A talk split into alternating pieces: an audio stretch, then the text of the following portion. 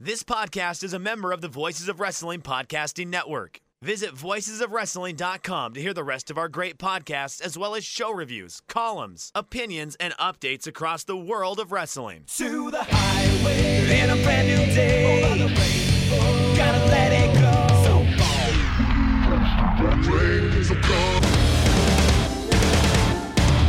fast to freedom.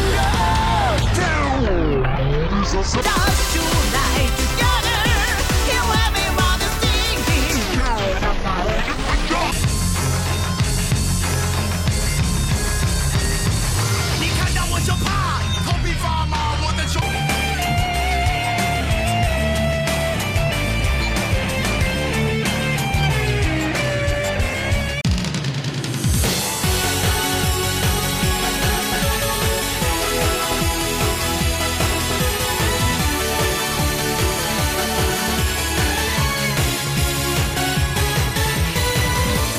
Welcome back to Open the Voice Gate for September 15th, 2020. We are members of the Voices of Wrestling Podcast Network. You can find us on the Voices of Wrestling feed, or you can find us on our own dedicated podcast feed on all podcast platforms and applications. You can find us on Twitter at Open Voice Gate. If you'd like to donate to the show, just click the link in the show notes. It will take you to a RedCircle and you click the red button. You can do a single donation or a reoccurring one, and no obligation, but there's certainly are appreciated and thank you to our previous donors. I'm one of your hosts. It's your old pal Iron Mike Spears. I'm joined as always by Case Low. And Case, after nine months, we finally are here doing a Big Five show preview.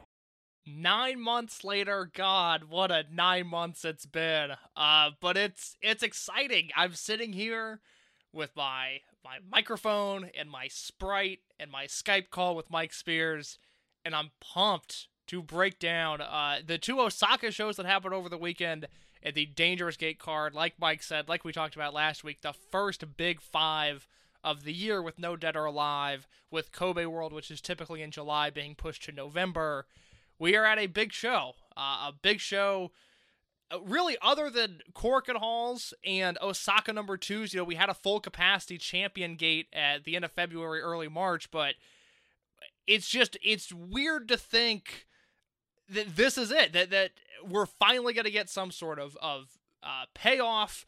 Builds are going places. We're seeing angles conclude, new angles begin. It's really exciting. I'm really looking forward to this show. Yeah, and it's something that really, with like everything, this will be Dragon Gates, at least for what I stand, understand that Ota City General Gymnasium is going to be at. This will be Dragon Gate's biggest crowd of the year, even with restrictions.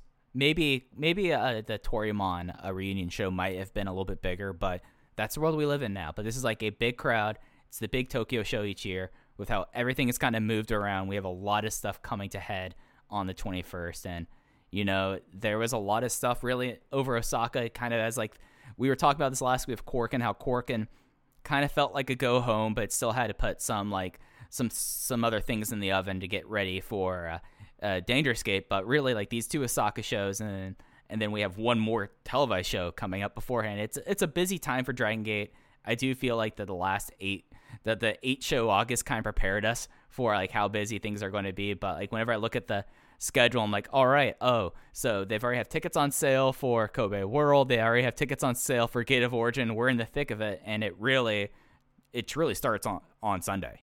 It's awesome. I- the ever since crowds returned, and and I like the direction of the company at the start of the year. You mentioned the Toryumon reunion show, which that just hit me like a ton of bricks that that happened this calendar year. But I I like the start of the year. I think I was probably a little bit higher than most on the empty arena shows. I thought what needed to deliver delivered, even if nothing was really great, with the exception of the Ishida Okuda Bravegate match on those shows. I I thought it was a time well spent. And then ever since July, when crowds returned, I I have really liked seemingly every show they've put on, minus maybe the Fukuoka shows, just because that building has its own issues. And these Osaka shows continue that trend. And given just what we've seen from the roster this year and the card that is going to happen in, in Ota Ward City Gymnasium, I have no doubt that Dangerous Gate is going to deliver. And then it is, you know, another October Korakuen, and then, you know, two giant shows in November plus Gate of Origin, and then we're at December in Korakuen and Final Gate. So the the end of end of the year is here, but the end of the year is not going to slow down. It is going to go by very quickly because there are tons and tons of big and important shows happening for the rest of 2020.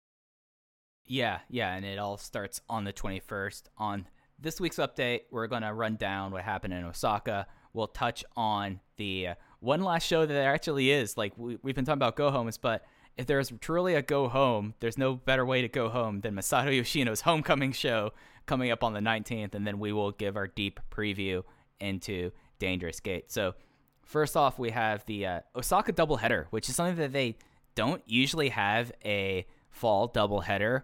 And I wonder if a lot of this is now knowing that, all right, with restrictions and with like people aren't, yeah, I'm, I mean, crowds are down, and that's understandable, but it's also something where it's like with Dragon Gate, they depend on ticket sales. So running a double header for two days makes more sense than running a half and a half arena that might have two thirds of the capacity in. And that's kind of what we got with these two Osaka shows on the 12th and the 13th case. Just overall, what were your thoughts of this weekend in Osaka? Well, on both shows, matches four, five, and six either were really good to great, or they were important in the in the grand sense of, of the storyline. Matches one through three, I think we'll we'll quickly brush by them on both shows. Didn't do a ton for me, but I came out of this weekend with uh, one. I'm gonna do some on-air math here. One, two, and then I believe there's a a third four-star match. Uh, did I go spreadsheet on? I went spreadsheet on three matches this weekend, so it is a, a rousing success in my opinion. Yeah, I was surprised when I was updating my my recommendation list, like how much stuff that I had as a must watch for me. Which for me that means that it's above three and three quarters. It just was a very solid show. It did have pretty slow goings early on, but coming out of it, it seemed like that everything's hitting the stride, and nothing seems to be like a feud where I'm like, all right, let's wrap it up here. Let's wrap it up. I'm I'm I'm not necessarily looking towards uh, Dangerous Gate coming out of these shows as tired of any of the feuds, which is something that has been a problem with the promotion in time in the past. We're like, okay, we know this is going to probably go past this show, but we have to go through this here. Like everything here, it seems like they're it's hitting its stride at the right time. No, there's no Shingo versus Saito or Eita versus Dragon Kid. Really, most of the roster of of guys that are in some sort of pushed capacity, I think you can make an argument, and Mike and I would certainly hear you out that Takashi Yoshida is probably overused. There is a lot of Punch Tominaga on these shows, but he's not really he's not really in a role of importance, so I don't mind. He's typically on the on the undercard and is just doing his thing. No one feels over pushed right now, with again the exception of Yoshida. I like the direction of the Brave Gate belts. The Twin Gate match for Dangerous Gate has me really excited. Uh, the Dream Gate situation, I mean, we haven't really seen anyone step up to Eita for the title because he's been building to this cage match, but other than the sort of weak main event of the September Korakuen, I've enjoyed the build of the cage match. So everything is working right now. I think they are far and away not only the best book company in Japan, I do think they have been the best book company in the world this year. I like a lot of what All Elite Wrestling does, but I do. There are just there's typically on, on, a dynamite there's one or two segments that I just don't know about and maybe I wouldn't have done this with the booking and this and that and this and that which maybe some of it is personal preference. But with Dragon Gate I, it's just really good right now. And we're coming on this podcast every week and I know we're saying the same thing of it's really good right now but it is. It's it's quality storytelling up and down the card. It's really exciting. I like what they're building to and let's quickly get into these Osaka shows so we can talk about Dangerous Gate coming up on Monday. Yeah, let's do that. The first show was on the 12th. Attendance was 207, down from 309, but this was a double header, so it kind of worked out in the end. Opening match was a six man tag team match. Punch Tominaga UT Ho Ho Lun versus the RED team of Kaito Ishida, Diamante, and Kazuma Sakamoto.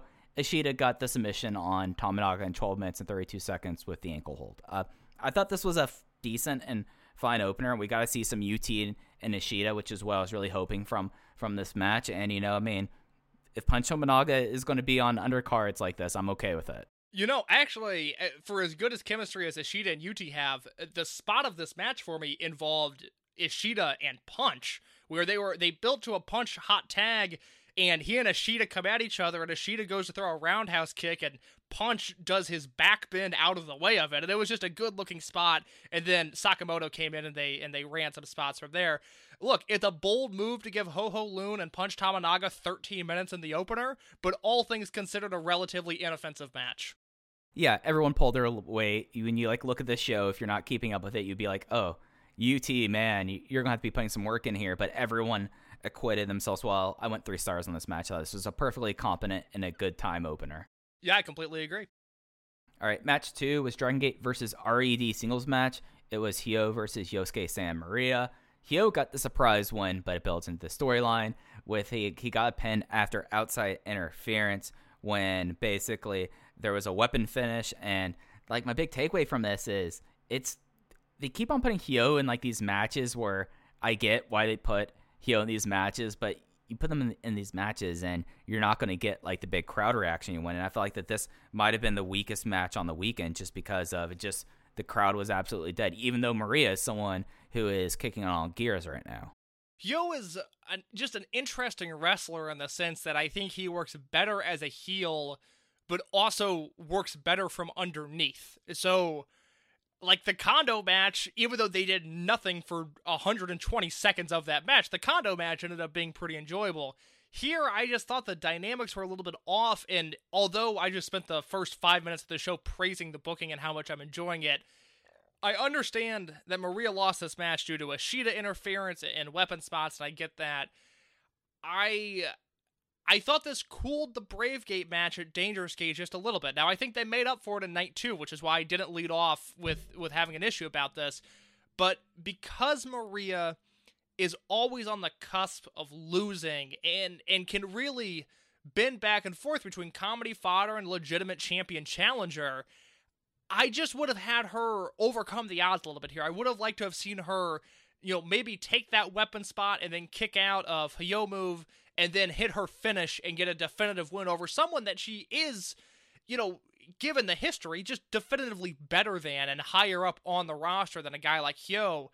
I think her losing was a little bit of a mistake, but seeing what they did in the second night, I can forgive it slightly, but I, I was not into this match. Yeah, this is probably the one match I'd say outright skipped on the weekend. Then we got into a tag team match. This was Ultimo Dragon Ryo Saito versus the unaffiliated team of Masaaki Mochizuki and Gamma. Ultimo got the uh, pin on Mochizuki with the La Magistral Cradle in 11 minutes and 35 seconds. You know, this was a, a, bit more feisty in this, and then we have like this dynamic with Ultimo and Cyrio where it's just like Ultimo has to put up with all of his students' bullshit a lot, and this was a match where he's just like, wow, I have to deal with Cyrio because I'm dealing with Cyrio, and going up against a team like Mochizuki and Gamma who are willing to just kind of get goofy with it, and that, that kind of is what their role is right now, and ended up being just like a decent little like tag match. I went three and a quarter on it. The, the it the Ultimo sort of exhibition style matches are really interesting because I like his chemistry with Saito a lot. I think they actually do very funny comedy, which I've never really seen Ultimo in that role before.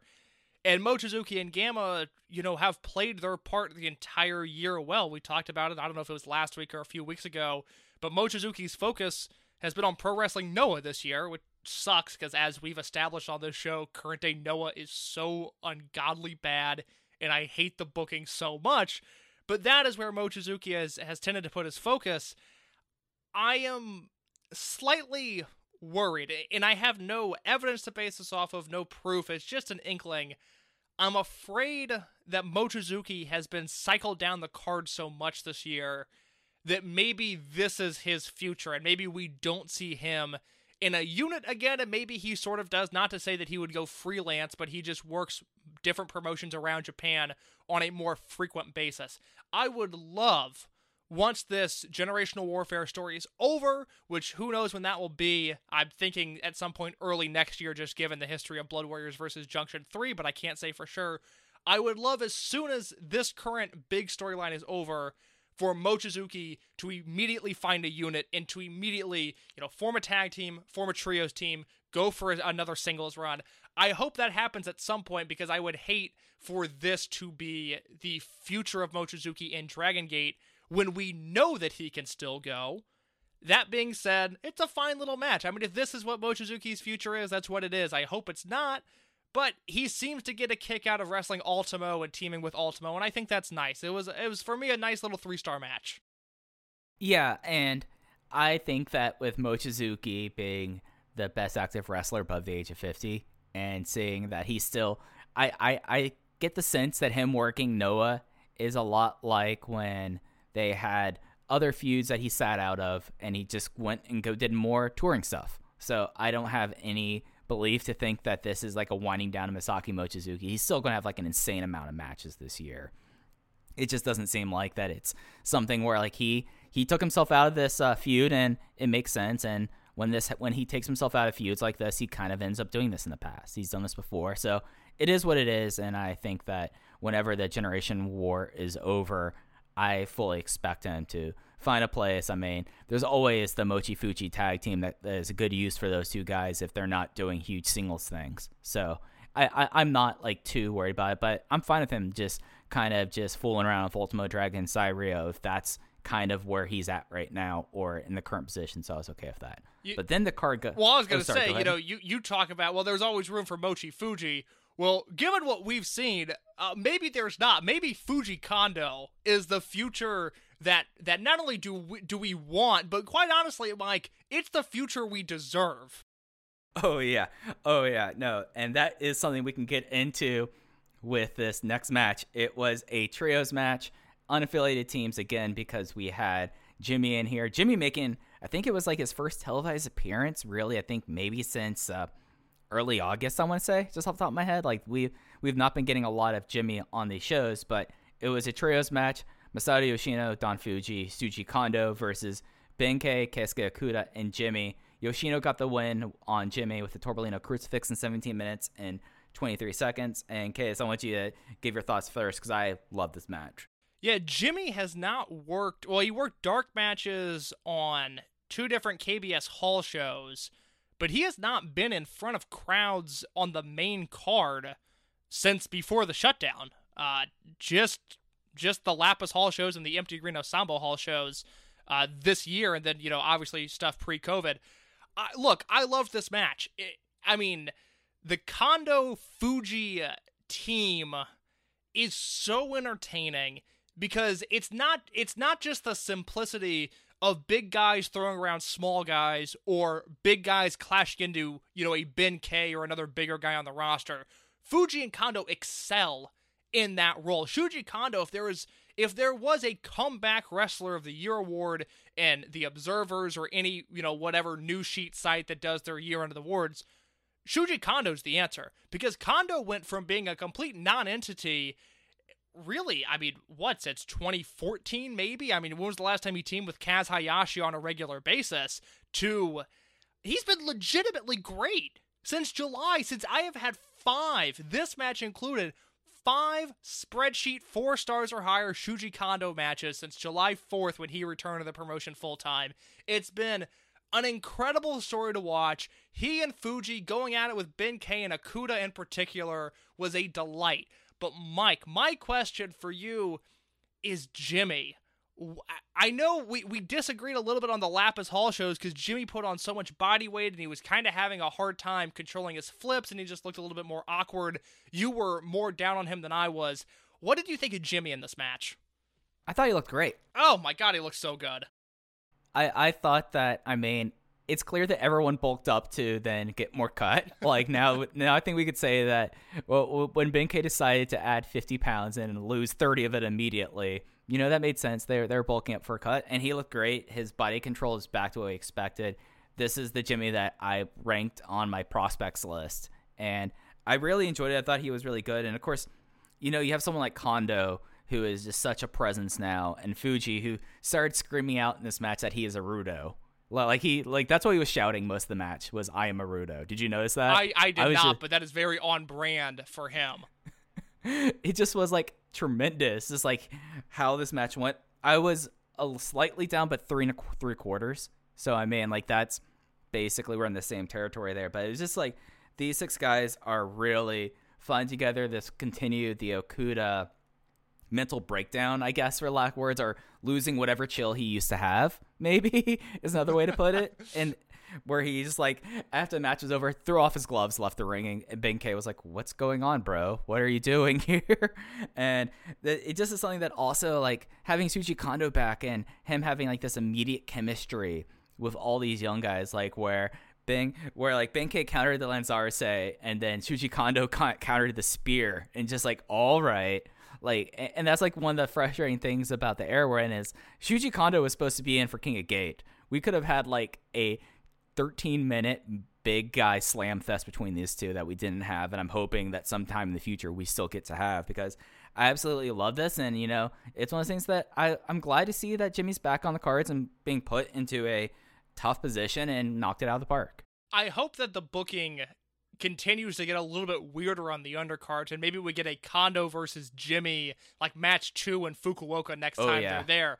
I, I do like like Jimmy. I, I want to spend just a little bit more time on it because I loved his individual performance in this match because he reminded me of I I just I'm gonna use the real sports comp here of the current Miami Heat team and a guy like Duncan Robinson, where maybe Duncan Robinson's not an elite tier NBA player. You know, he's never going to be an All Star. He's never going to be an All NBA guy. But he's surrounded by a lot of talent by guys like Jimmy Butler and like Bam Adebayo. And I do think Keisuke Okuda is the Jimmy Butler of professional wrestling. Let me go on the record and say that now.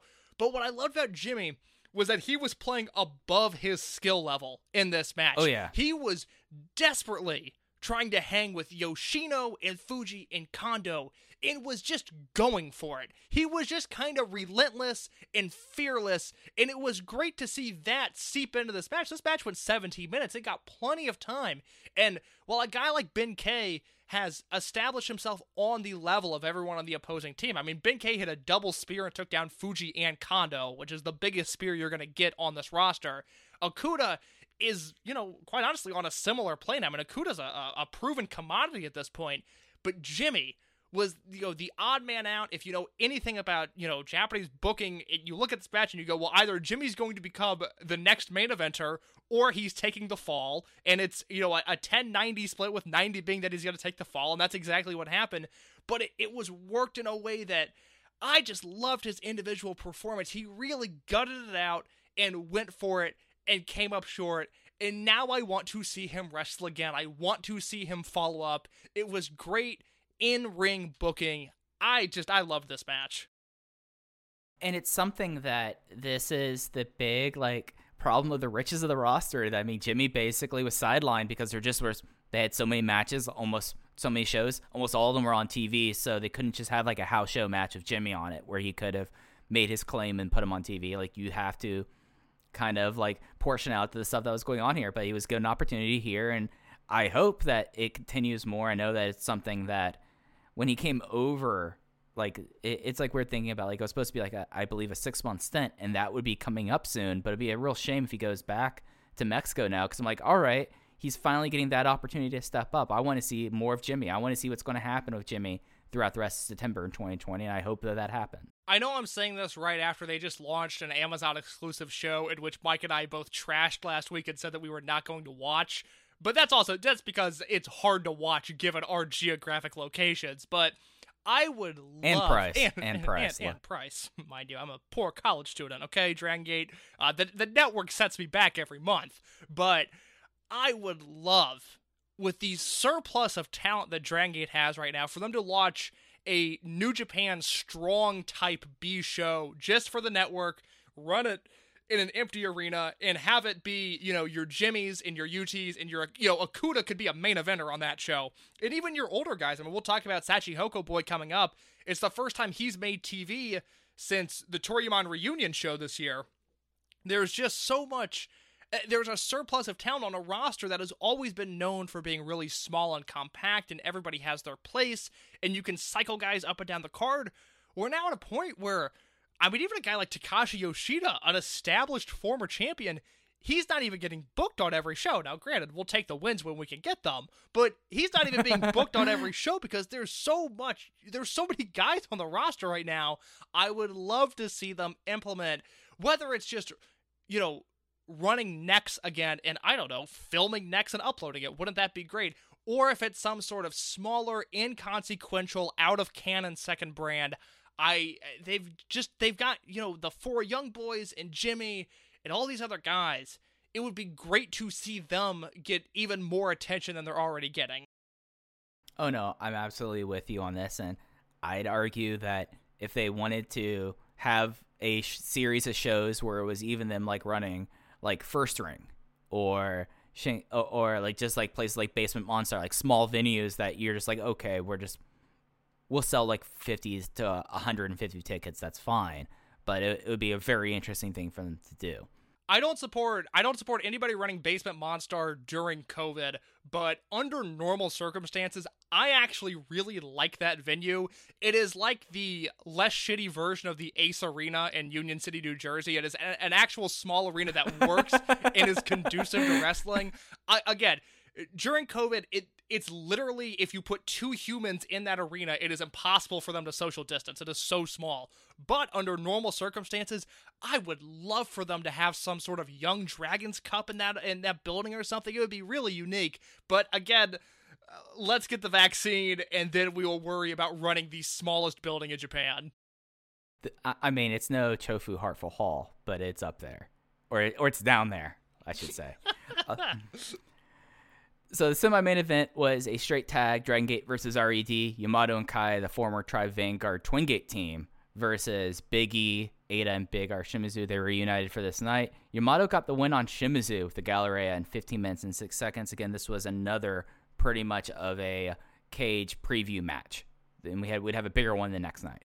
Yeah, I, I've talked about it, you know, for a few episodes now. I just I, I like the Yamato and Kai tag team. I don't like their chemistry with RED though. I would like to see Yamato and Kai versus say Fuji and Kondo. I think that'd be very entertaining. This was a lot of friendly fire between Eita and Shimizu as I expected. A fine match, did its job. Uh, not one that I would necessarily recommend just because I am not keen on their current in-ring chemistry. I'll say this in the defense of this match. I like this match at the idea of Shimizu and Eita have not been on the same page pretty much ever since they dropped the Twin Gate titles.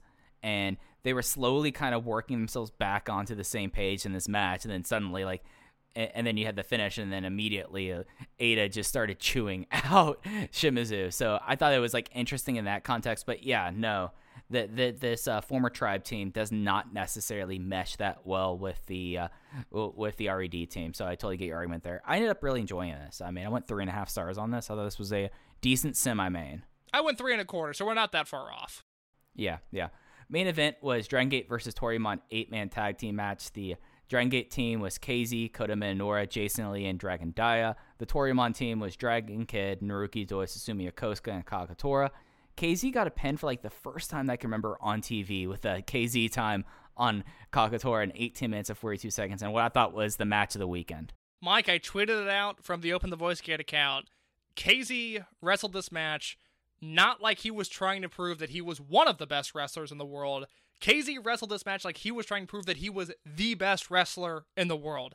And I I look, I don't know where he stands with the company. I don't know the political ramifications that could occur from it, but in my fandom mind, I am now at a point where when I refer to KZ and the Open the Dream Gate title, it is not a matter of if, but a matter of when.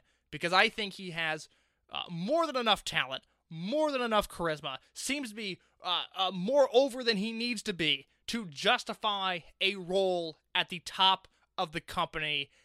I I can't possibly even adjust my expectations uh, to to this Naruki Doi match coming up on Dangerous Gate because if we've learned anything from the history of KZ and random undercard singles matches on big shows, meaning KZ versus Shun Skywalker last year at World, this could very easily be the match of the night. In their chemistry at Korakuen Hall, which was uh, this match, but with UT subbed in for Dragon Dia, in their chemistry here, not to mention their match of the year contender that they had in February.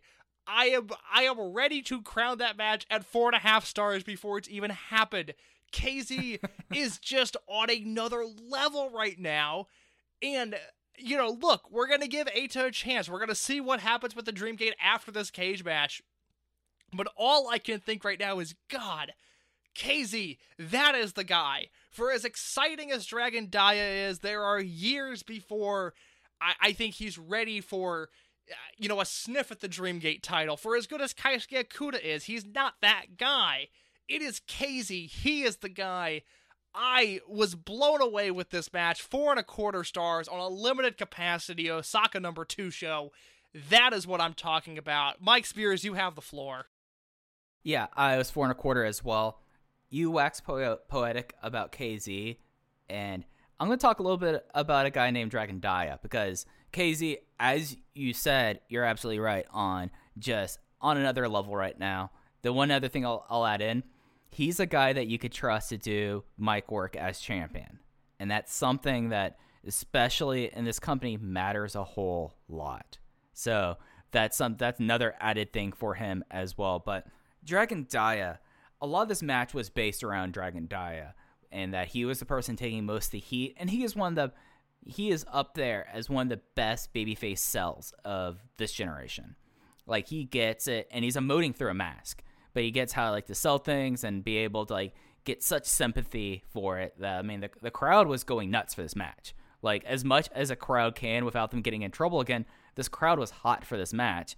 And then he does a thing like where like KZ comes with a house of fire, and then Dia comes in and he does a running shooting star press. A pretty normal thing, case. I, I would say that Dragon Dia being able to do one of the best running shooting star presses is not a new thing, right? Like he's been doing that now for the last year. No, it's a staple in his arsenal. But he does it in a way that he does not come straight on, which is an issue with a lot of wrestlers that if they have to like change direction of the body is not positioned right, it looks like crap. He was this bot I forgot who he did it to, but it was not exactly perpendicular.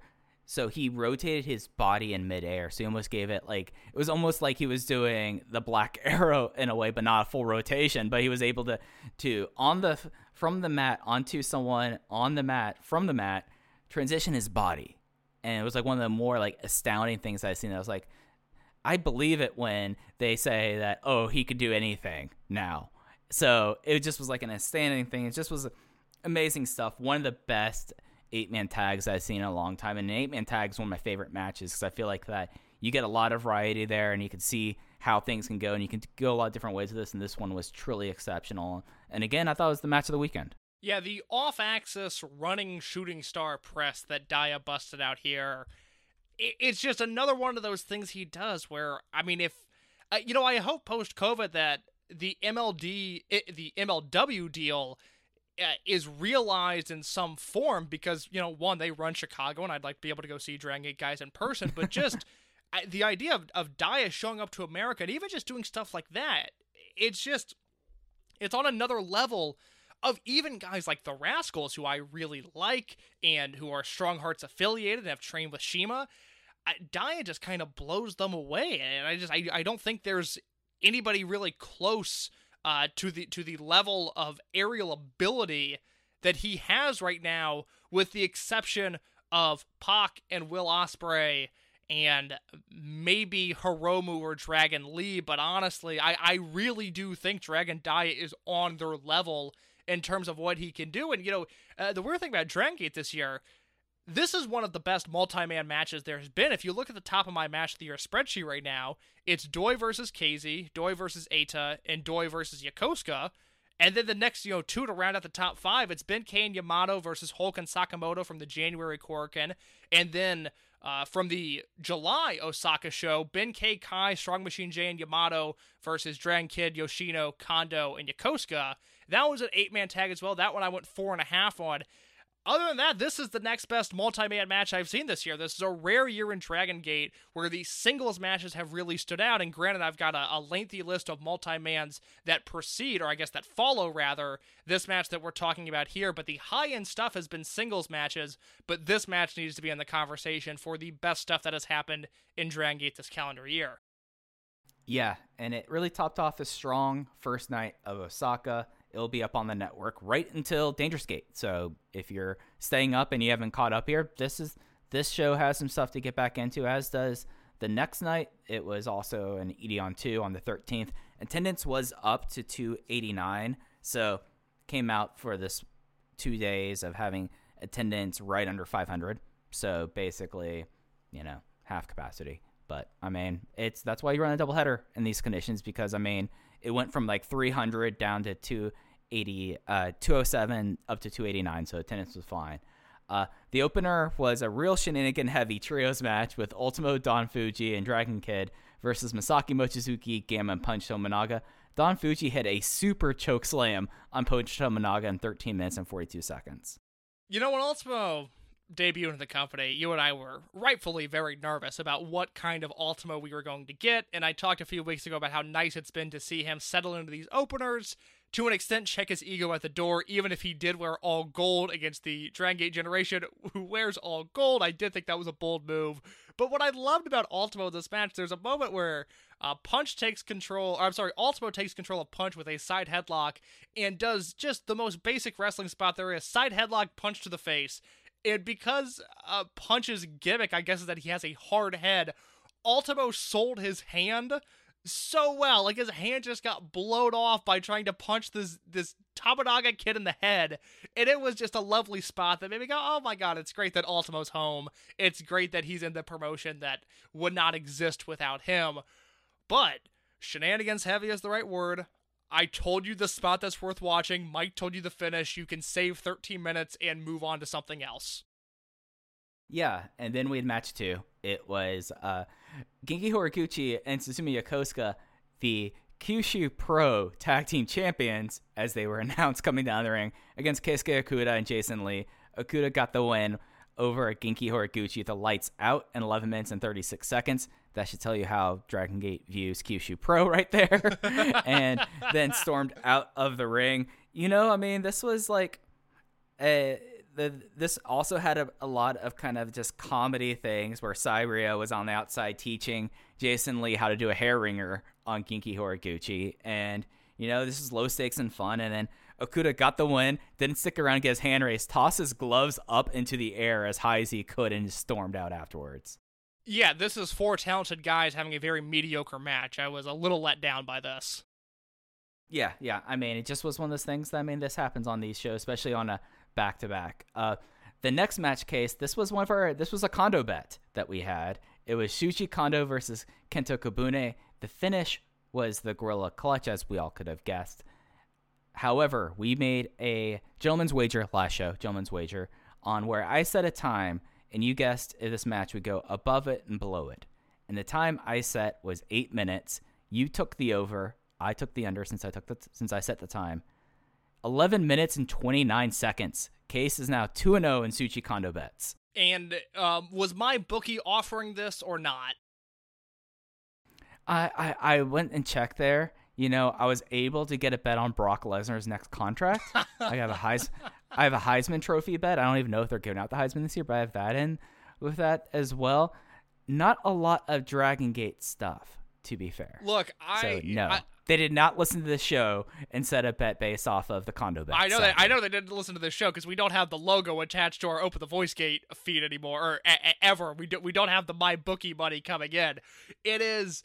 I, look, I'm anti-gambling uh, for only for the reason that I was raised anti-gambling, and it is by far the one definitive thing that my parents, like at a young age, were like, "Hey, don't do this," and I was like, "Okay, good enough for me," and never questioned it, and have never gone back on it if they offer Dragon Gate bets, I would probably sign up for that because I was correct in, in, thinking that Kobune would last as long as he did. Mike, I got news for you. This match was built entirely around Kento Kobune selling the leg for Shuji Kondo. What this is to be is open the Dreamgate prep work for Kento Kobune as he will one day be headlining this company. This was uh, you know, a weird old guy versus young lion dynamic, but worked in a legitimate way that made it seem like, okay, Kobune can do this. He could work a singles match that's 12 minutes long, built around selling, and he can succeed. And while this match started a little bit slow, I really enjoyed it in the end, and I went three and a half. I went three and three quarters, and maybe my extra quarter was in the first big opening thing was Kobune immediately attacked him, tossed him to the outside, tried to do a missile dropkick on the floor, and Shuji Kondo just went nope, and he just ate it. Yes, and that cracked me up. Like enough that I actually, for me, I could tell if, a, if the match is hitting with me if I ever verbally emote during a match, and I went, "Oh fuck!" when that happened because that looked like that sucked. And after that, we had like as you said, a great uh, big little vet versus rookie match that the crowd was getting into Kobune. He's a great. He's great at selling for this thing. Like he gets like that kind of thing there, and you're absolutely right about how this is like almost a preview match. And also, Kobune did a great job of making Kondo look like the guy he is. Like he sold incredibly well to get over the fact that Shuji Kondo is the former power fighter of 2E2P. Like it was like he understood his role in this match and ended up being a very fun match and probably my favorite match on the show. Yeah, it's uh, I, I like the match that followed it just a little bit more, but I was really impressed. I mean, I you know I joke about the ceiling that Kobune has, but I think you know there's legitimacy to it. Again, to to be uh, you know what debuted in December, we didn't really see him a ton at the start of the year. Obviously, everything was delayed because of COVID. So we're looking at a guy who's realistically six to eight months into his career, just in terms of you know working in front of people or working just on shows that are taped and he's working a 12 minute match with Shuji Kondo and was legitimately good, not just playing his role of plucky underdog, you know, startup guy. He was legitimately good in this match. And I think it is is worth pointing out and celebrating to an extent. Now, I don't know what is wrong in the head with the class of 2020 that makes them want to jump Kondo and Fuji either during their entrance or as the match starts. I'm not a health and safety professional, but I would not recommend that. It does seem to end up poorly for them. But we got 12 minutes of They're good action out of outdoor. it. Look, uh, they're they're using their outdoor voices. They're attacking these men twice the size of them. I wouldn't recommend it, but more power to them. Yeah, these two. Uh, I mean, these four kids aren't right in the head in the in the best kind of way. It's like, oh yeah, you have like Shuji Kondo probably has seventy five pounds on Kento Kobune, and I think that's me being generous there. I don't think I'm being generous there. I think it, that's there. He has at least half a foot on him. He decides, nope, I'm gonna go after this big guy. He's old. I hate him, and you know it's tremendous. I love this class of 2020, and I was someone who loved the class of 2016, and I like these kids even more. And that's something that I did not necessarily think would happen necessarily so quickly. And it just was like, you know, I will watch a Sh- Shuji Kondo rookie rush series. That is my idea of a good time. Call me a, sadist there, but that is what I love in wrestling, and I and this is like the best use of them using like the obligatory singles match in a great fashion versus the previous night. Wouldn't it be great? I'm, I'm to fantasy book for 15 seconds here. Please indulge me. But wouldn't it be great if on a Sanbo Hall show they booked um, a a Toryumon versus rookies uh, trial match series, and they just did you know Kondo versus Fujikawa and Fuji versus Kobune, and they just you know ran through the four rookies with four vets, and the rookies lost all four matches. I would I would really like that. I think we're at that point now where again they're they're being featured so much and they're getting so much offense in on the Toryumon guys. Something is bound to happen, whether it's the unmasking as the new demon, whether it's joining up with the Dragon Gate generation, maybe one of them swerves and joins RED. I do not know. But at some point, we're going to have to start doing something with these guys because they're talented enough to justify their spots on the roster, which means that, you know, a Maria or a UT or whoever else, we're going to have more people lose spots because these four hotshots came in and have taken things over since their debuts. So you want to have Fujikawa versus Kondo. You want to have Kobune versus Don Fujii. I think uh, Madoka Kikuta versus uh, Masaaki Mochizuki. That would be incredibly interesting to me. Kamei, kind of want to see Kamei versus. I mean, that's a tough one there. Like Kam- Kamei versus Benkei, Well, I feel I- like would be interesting, but If we're gonna go with the Toryumon guys, I think you got to look at Kamei as it would be fun to see Doi slap around a rookie, just because Doi rarely works just with those guys. Yokosuka obviously gonna answer there. Obviously, if Mike Spears and I have the pencil, we are booking uh, Taketo Kamei versus Super Super Shisa. That is headlining the show. That is getting 15 minutes, and fun will be had uh, by at least Mike and I. I don't know about all, but Mike and I would enjoy that very much. I, I I mean I feel like that the true heads out there would really enjoy to see the inventive ways that Shisa can make Kamai scream. That would be really the re- nice. The true ones, the true ones would get that. And then the true ones will also have a good time with this tag match, which is something that I did not think would necessarily happen given one person in there. It is another eight man tag, Dragon Gate versus RED. Maria, Minoura, UT, and Dia versus Ishida, Yoshida, Diamante, and Sakamoto. Uh, Maria got the pin in the preview on Ishida with a leg roll clutch in 14 minutes and 10 seconds. And this was really the peak of Ishida and his goons going at the Dragon Gate folks. And I thought like that this was a really fun preview match because you had a preview of this and you also had a preview of the Triangle Gate match in this. You know, it's funny. It sounds like the RED side maybe stood out to you a little bit more in this, just because I mean Ishida is so it's so good, and again he's leading. You call them the goons. They're uh, they're a whack pack with Yoshida, Diamante, and Sakamoto following in his lead. Uh, they held their own in this match. I thought Yoshida did not embarrass himself, which is a plus. What what makes me so excited about the future of this company, more so than the prospects of A10 KZ holding the Dreamgate belts, more so than the class of 2020, is the fact that we've now seen for this entire year, no matter the circumstances, the Dragon Gate generation in multi-man matches has has figured it out. They they have the chemistry, they work like a well-oiled machine, and if they team this well, they are certainly going to be able to wrestle uh, against each other just as well. And I was just so blown away at the chemistry that Maria, Minoura, Yuti, and Dia had. I it just this was nonstop action. It was 14 minutes of move after move after move. It all flowed together so well. I just loved uh, the build to the finish, and then Maria pinning Ishida. Which, uh, Mike, I've got to ask, and we'll break down the dangerous dangerous gate card in just a second. But I, I have to ask: Does this finish and you don't have to say uh, which direction you go, but does this finish sway you one way or another as to the dangerous gate outcome? It does make me think that there are two possibilities here when I thought that beforehand there was only one. Okay, interesting. I have the I had the exact opposite take. Uh, so we'll we'll Okay. just, it opens up dangerous gate, so we'll talk about it in just a few minutes. Yep, and then the semi-main was uh, it was Dragon Gate versus Toryumon, Benkei, and KZ teaming together with against the team of Naruki Doi and getting his paycheck Yasushi Kanda. And Yasushi Kanda came out here and worked here on this match. Doi got the pin on on Benkei a modified uh, crucifix. I thought that this was this was a match where I felt like we were kind of joking around last week. It's like, oh yeah, Kanda's out here. It's nice to see him get out of his house. He was not a passenger in this match. This was a tremendous tag match that he very much like showed it. Whenever Kanda has like been in Toryumon and outside of RED, outside of the heel lineage, like over the last few years, he's actually been really good. And that's one of those things I remember like thinking this earlier this year, going like, oh, Kanda's in here. Oh, okay. And if someone's parachuting in, it's like, oh, Kanda. Kanda's actually really fun as a veteran in this role, and I felt like that this added to the match here. I'm gonna pump the brakes just a little bit on the Kanda praise. I am fair and balanced, and I, I, I for as as good as he was at this match, I would not necessarily call him fun, even if he's been involved in fun matches this year. But this was what we could file under away as sneaky good. Uh, this I I was watching the match, watching the match, and then by the finish, I was like, oh my god, that was oh my god, I really enjoyed that. And the finish, I, look, you see Doi Kanda, KZ, and Ben K in there. You think that Kanda's going to be eating KZ time or you know running for him to the face, whatever it is.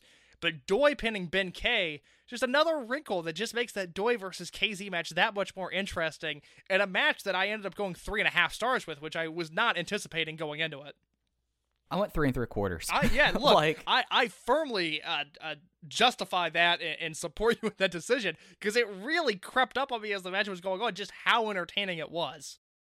Yeah, yeah, yeah. And you had like nice little interplay, like Benkei walking through a John Woo dropkick. Oh my And god, the the, if- the Kanda Ben K interactions for as good as Doi and KZ have been lately, it was Kanda versus Ben K that actually sealed this match for me off of those John Woo spots. Whereas just Ben K was doing stuff that we've seen this move for 20 years now, and Ben K was doing stuff to counter it that I had never really seen before.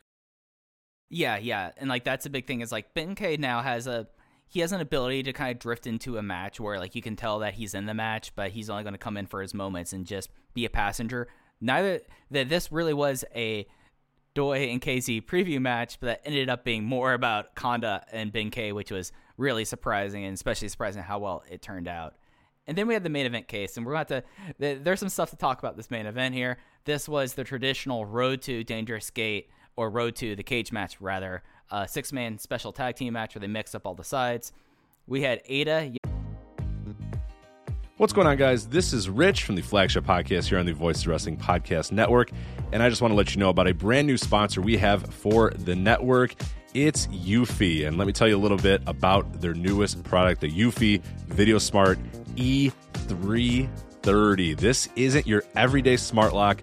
This is a smart lock, a 2K camera, and a doorbell offering triple the security and triple the convenience. Instead of loading up your door with a bunch of different devices, you install one and it takes care of everything in a complete package. It's not just about the home security though. The Eufy Video Smart Lock E330 is also for convenience. No more worrying about losing keys. You can let each member of your family get a password. You can monitor their movement in and out of the house. You can keep an eye on your packages. You can check in on your house while you're away. There is so much you can do with this product. Best of all, it is easy to install and set up. All you need is a Phillips screwdriver.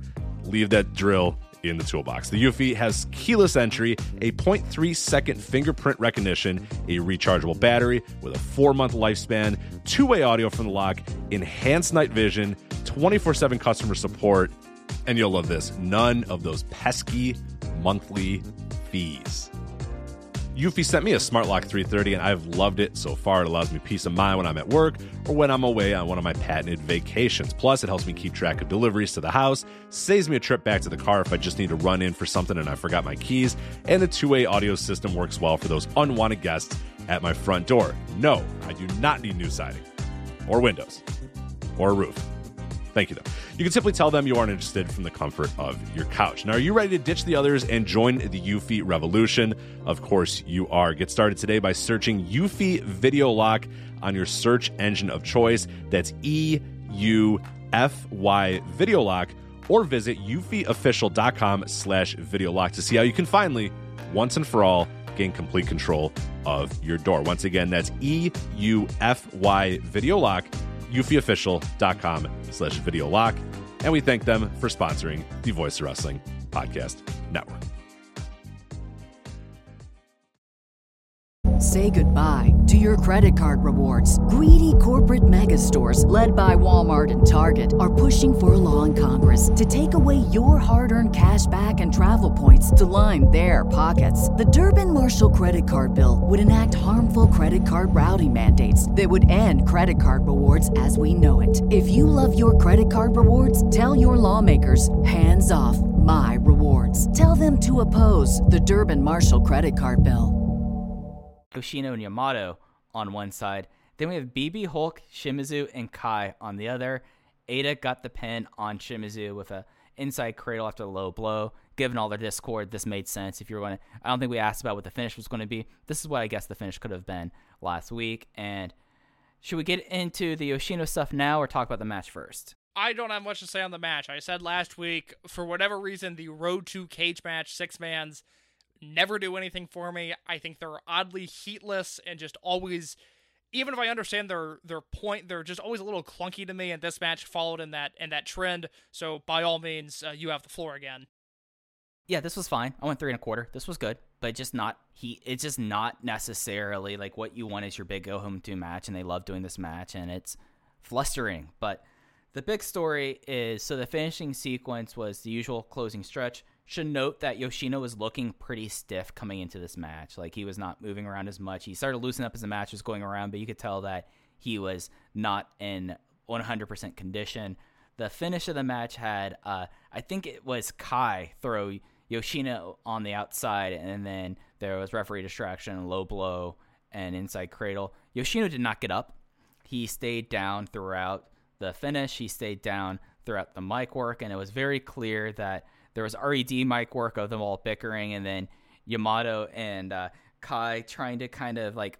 There was a moment where like Yamato and Kai are trying to like, oh, we're still going to be friends going to this, and like Kai's like, no, my my career in this company is just on this. And Yoshino was all was laying still on his back on the outside. Uh, Toryumon people all came around and kind of did like this. They kind of pulled an aud- audible. Yo- Yamato did the uh, "Thank you very much for coming, good night" thing, and then walked by him on the way back. A lot of people were really concerned. They came out later and said that Yoshino is okay.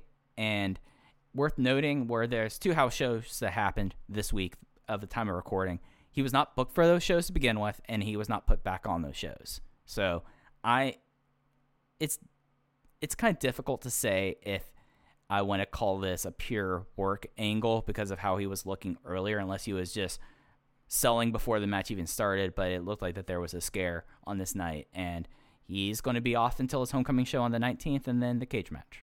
Yeah, I take this as I do think he got either banged up in the match or was coming into this match really hurting. And on top of that, they were planning on doing some sort of angle with him after the match to either write him off of those house shows or he was never really booked in the first place. So to give him some time before his homecoming show. I don't think it's that big of a story. I think all the information that is out there is the information we're going to get. He'll be on his homecoming show on the 19th. He'll be on Dangerous Gate on the 21st. If I were a betting man and we'll talk about it, I would assume he's going to be wrestling after the 21st. But given the stipulations, I can't entirely be sure, but I don't see that happening. So I I don't see any reason as of now to worry. Yeah, this isn't anything that really changed my guess on the cage match.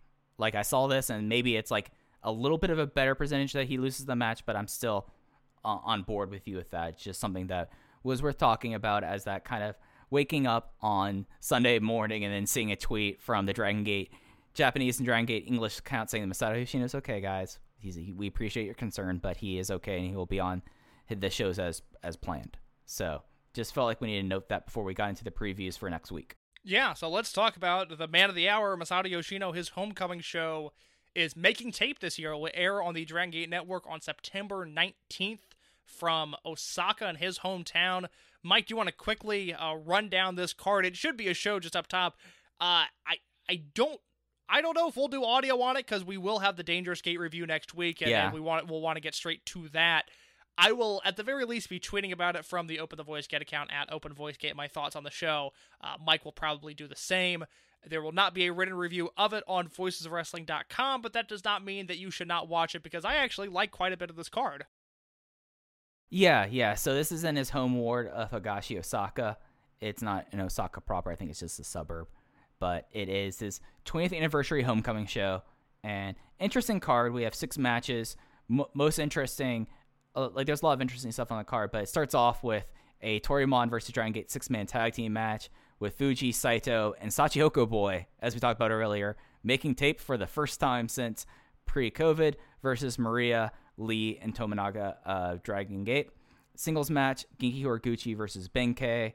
Uh, interesting tag match, match three. We have the old Yokosuka Chome team of Sumi Yokosuka and Kagetora teaming up against Kota Minoura and Dragon Dia.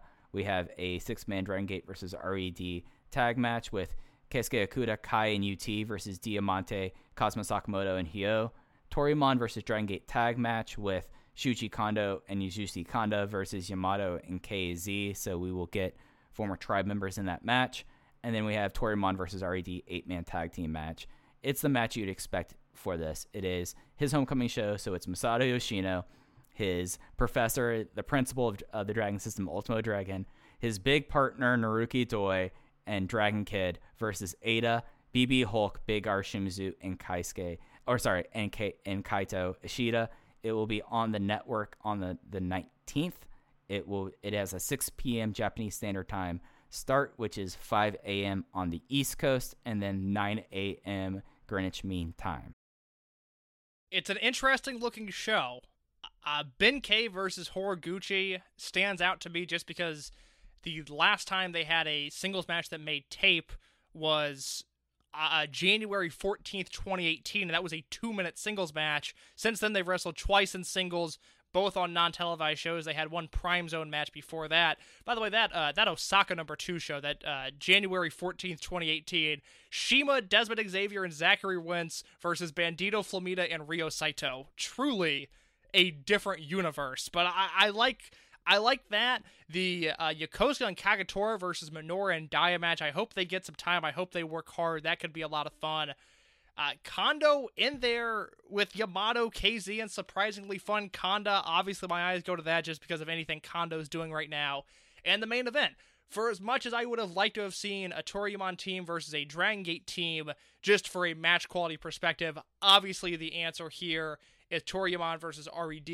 It plays into the cage match build. I'm sure we'll get more Yoshino versus Eita interplay in this match. And my hope is that it's, you know, quite a spectacle. It will be not only the 20th anniversary show of Yoshino's career, but his final homecoming show.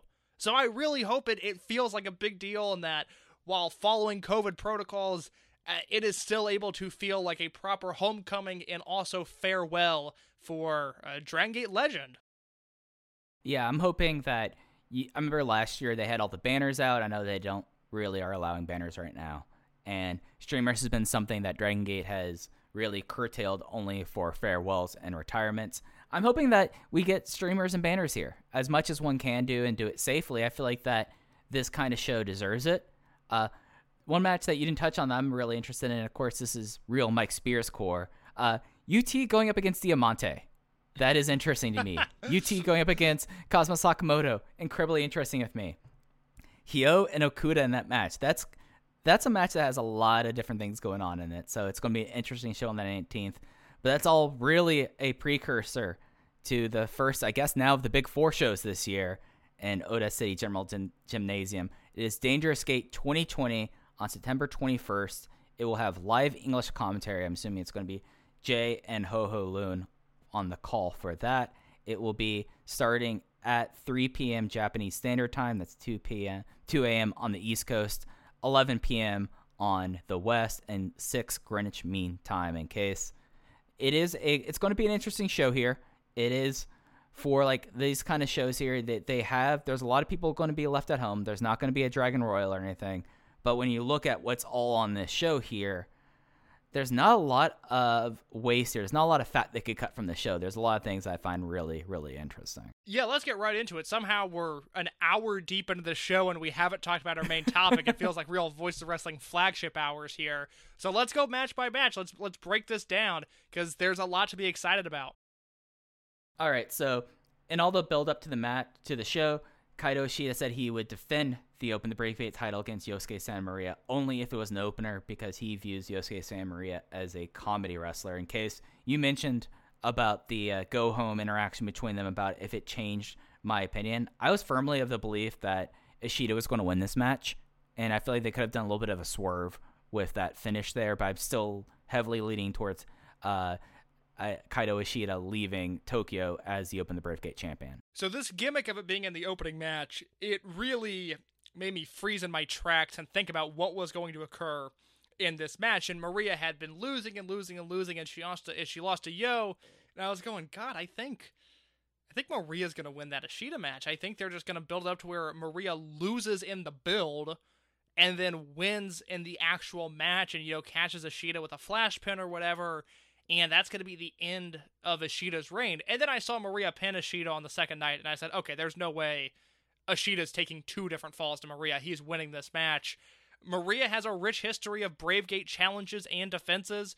She typically rises to the occasion when she's in a match like this. Should it, it's also it's just fun to see this match kick off the show rather than the eight man tag that follows it because typically, you know, we typically see this in a match 3 or a match 4. Here it's opening up the show, which is just different and it'll be a nice change of pace on these big shows. But at this point, I'm pushing all of my chips in on Ishida. I think he's retaining the Bravegate belt here.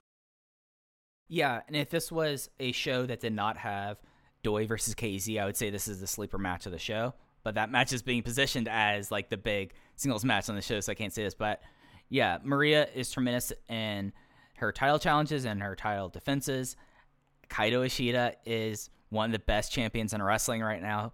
Given everything, he's probably put together as many solid defenses as anyone in wrestling right now. And I think that's a smart way to kick off the show. Like, yes, you're doing kind of the thing of saying Maria isn't good enough, but then you have the idea of this starts off the show on a hot pace, which, especially given the next two matches, I think that's something that is a smart decision. Yeah, we go uh, to an eight man cluster there. Mike, would you like to read off the participants in this smorgasbord of a match? Real smorgasbord. I mean, we we got mixed. Uh, this is an unaligned team versus a uh, a Dragon Gate Army team. We have Yasushi Kanda, Kagetora, Gamma, and Ho Ho Lun versus Keisuke Okuda, Problem Dragon Mondai Ryu is making an appearance, Punch Tominaga, and UT. And boy, that's a bunch of just what do both teams talk to each other in the back before having this match? Yeah, God, uh, I would hate to be sandwiched between Kanda and Gamma on an elevator. I just uh, whatever they're talking about, I I know it's no good. I don't I, I, I don't want to be involved. I mean, Ho Ho Lun is going to be sit, sitting there, just like, just going like, all right, uh, we're gonna have that. Uh, Kagetora is probably falling on his phone, you know, just completely checked Well, out. yeah, no. If as, we, like, if we he's- know Kagetora at all, we know he's not paying attention and he's not invested in whatever's happening. He's Thank not you engaged. For proving my point, Mike. Uh, no, this I mean this should be fine. I, I, I would love it if you know Kagetora or Kanda pick up the pin on a Problem Dragon or a Tominaga, and Okuda working with the bottom rung of the Dragon Gate generation flips out. You know he seems to have little patience for Benkei and Yamato and KZ. I can't imagine how stressed and uptight he's going to be teaming with Problem Dragon. yeah, I mean, uh, he's going to storm off somehow in this match, if not do more. Yeah, I, I Like, it's think like I remember when when Naito went to Mexico and then came back and, and we are talking about Tetsuya Naito on the show. I do apologize. I don't want to talk about him either. But you know when he came back from Mexico, he he didn't fully form LIJ with his first few appearances. I actually think he worked a G1, still not really heel. I could be misremembering that, but I do remember a specific tag match where I, I think it was Naito and Honma against Makabe and whoever else. But I just remember, you know, Naito coming out to the ring with Honma, babyface team, here we go.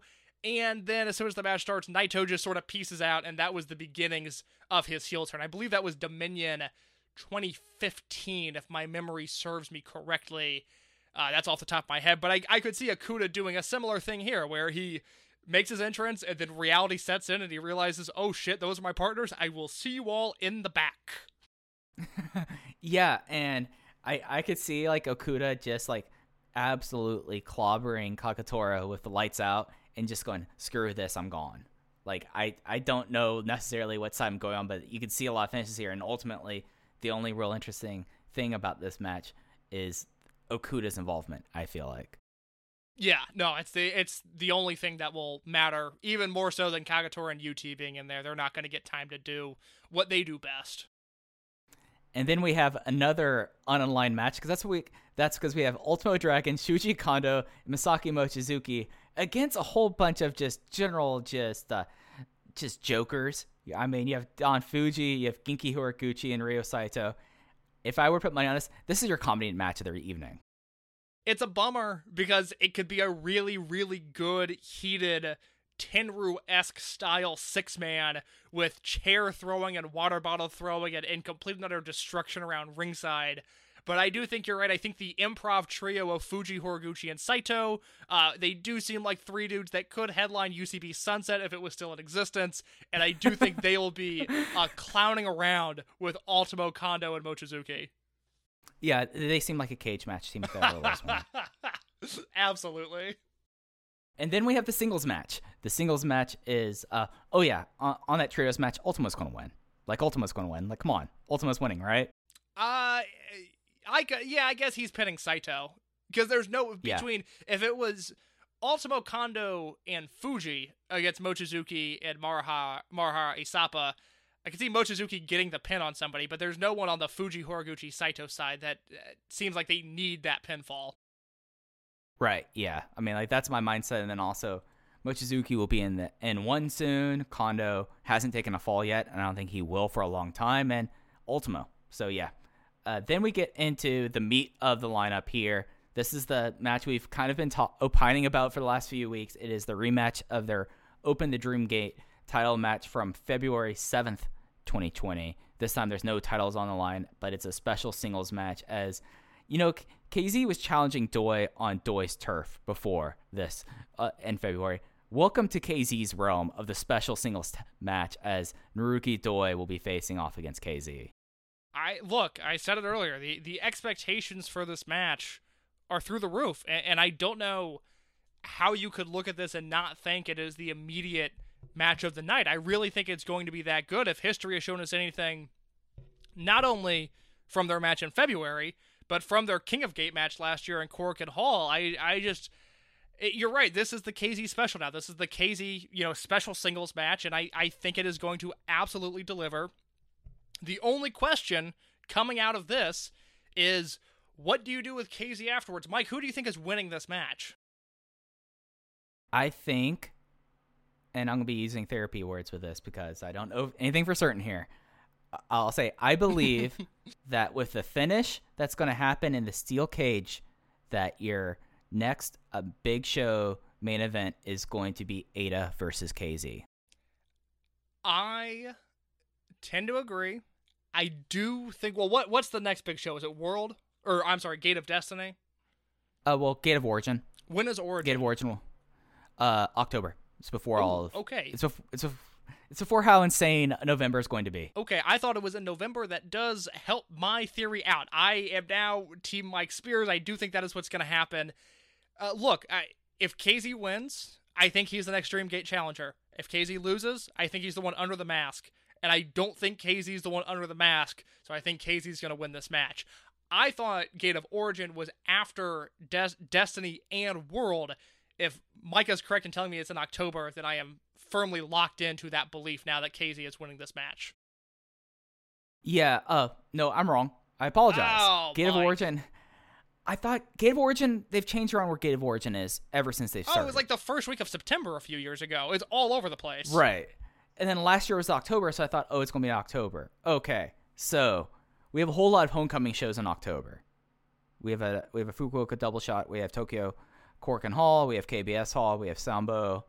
And then we have everyone in the promotions homecoming that month. We've got Genki's homecoming. We've got Doi's homecoming anniversary show. We have UT and Kobune homecoming. We have Madoka Kikuta homecoming. Everyone has homecoming show in October. But the lineup as we have for November right now, we'll probably have the full, a more full lineup later on. Is uh, Reno Osaka on the third for Gate Destiny, Korakuen Hall on the fifth of November, Kobe World uh, Pro Wrestling Festival 2020 on the 15th, and then Gate of Origin and Sendai Sun Plaza Hall on the 28th. I think it would be awesome if they did Eita versus KZ at the October Korakuen. I don't see that happening. I, that'd be that'd be Yeah. incredible if that happened. I still think we're ultimately going to get an Eita versus Yoshino Dreamgate match, and then the Yoshino farewell very shortly after, very similar to what they did with Tozawa. So I don't know. I still think KZ wins this match. I could just I, I it's not as easy to plot out what happens afterwards. Yeah, yeah. Now seeing this and being wrong, I'll take my L there. It does make whoever Eita's next title defense is a lot more complicated, but I still think that the result's not in question. KZ should get the win here. Yeah, and if he doesn't, then I think he has to turn heel. Right. Yeah. It's one way or the other. I mean, it's going to be. I mean, if if he does not turn heel and loses this match, then you really have to wonder well how Dragon Gate actually views KZ. Like, like that's what it comes down to with that. But then we get to the two, the second of the third title matches. We have an open the Triangle Gate Championship match. The champion team of Dragon Gate, Benkei, Strong Machine J, and Dragon Dia versus Takashi Yoshida, Kazuma Sakamoto, Diamante. The Goon Squad are going up against the Dragon Gate Army, and Dragon Dia has yet to figure out the Goon Squad. That's uh, that's got to be the story here, right? I mean, this Triangle Gate Challenger team, they can't they can't win. We came into the year with Yoshida, Diamante, and Hyo as the Triangle Gate champions. I don't want another version of that. I think Dia needs to, uh, God, I mean, hopefully pin Yoshida here, but Dia needs to pin somebody on RED, right?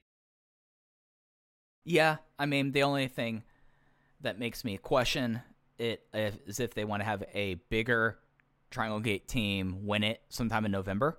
You know, I mean, is it going to go back to Team Toryumon? I mean, Toryumon had that very short title ring of, hey, remember Kenichiro Arai was a Triangle Gate champion this year, case? I do. That ruled. I might be the only one. I might be the only one, sadly. And you have Strong Machine J, who has been on the shelf. Uh, he has not been pulled from this match, so I'm assuming that he's able to go. But it does make you wonder things. He's someone who has had a he's he's picked up some dings and scrapes. He's been in the factory a lot since he is he's like a fiat. You know, I mean, he's the fiat of the roster. And yeah, with the with Dia, if if he does not get the finish here, when are you going to have Dia figuring out RED? Is it going to be him going up against Ishida and winning the Brave Gate? Because then that that's the only other way you pull this off, right? Yeah, it, it's it's just yeah. I, I'm really concerned that the Triangle Gate challengers are going to win this match. I don't think they will. I do think the story is Dia finally getting some sort of retribution on RED, and maybe that leads to a future Brave Gate match. We'll see there. I would be really intrigued by that if they did one third of the Triangle Gate champion versus the Brave Gate champion. Uh, maybe they do a double double title challenge there. I apologize for fantasy booking as much as I have, but there's so many opportunities coming out of this show. But I do hope and I do think that Dia is going to score the pin on one of the RED members. Yeah, it's just hard to talk me into a champion team of an outsider, a Gaijin, and Yoshida right now. It's just it- like it's as much as I've really enjoyed Diamante. He's probably my my most improved wrestler of the year, to be honest. Not the kind of team that like and with Kazuma Sakamoto still being freelance and with Takashi Yoshida getting cycled off of just Osaka shows, don't have a lot of confidence in that team being a champion team. Yeah, no, it would be a bad reign, so I hope it doesn't happen. But I'll be interested in this match. You know, I think Dia and Diamante have been great together. Sakamoto, I know a lot of people still see Kazuma Sakamoto and think if they're parachuting into the show, Sakamoto's in this company. Kazuma Sakamoto works in Dragon Gate. This will be his 30 year anniversary, and he's been fun. Like he's been fun in this promotion. And Strong Machine J, hopefully he is able to go all out. And uh, as much as I talked about how much I've enjoyed uh, Kanda when he's not a passenger, uh, hopefully Takashi Yoshida is a passenger on this thing.